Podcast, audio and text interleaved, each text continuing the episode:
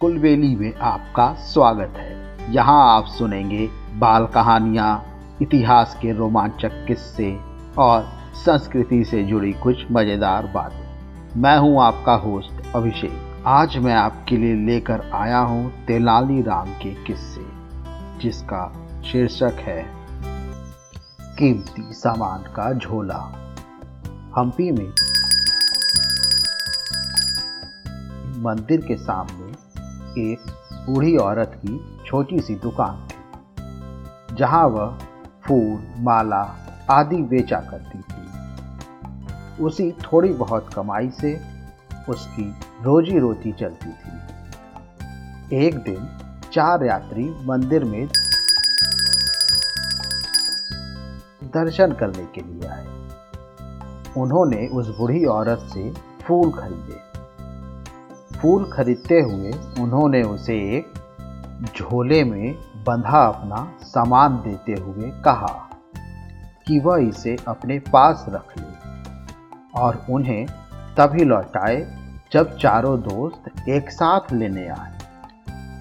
कुछ देर बाद उनमें से एक यात्री लौट कर आया और चिकनी चुपड़ी बातें करके बुढ़िया को बहकाकर झोला लेकर चला गया।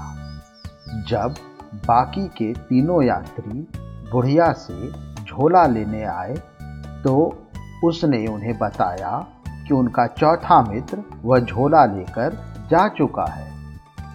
उन तीनों यात्री ने बुढ़िया को बहुत डांटा और उसे राज दरबार में ले गए। न्याय की फरियाद करते हुए उन्होंने राजा कृष्णदेव राय को पूरी बात बताई।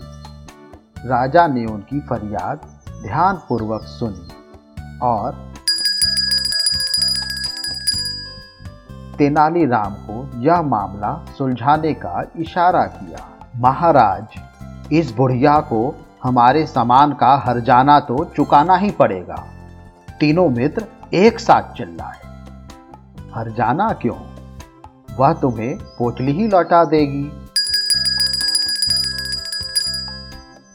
तेनालीराम ने उन्हें शांत होने का इशारा करते हुए कहा शर्त वही है जो तुमने झोला देने से पहले रखी थी। वह झोला तुम तीनों को नहीं देगी। बात चारों को देने की हुई थी। तो अपने चौथे मित्र को लेकर आओ और अपना झोला ले जाओ। तेनालीराम की बात सुनकर तीनों यात्रियों का मुँह उतर गया। उनकी ही बात से तेनाली ने उन्हें फंसा दिया था।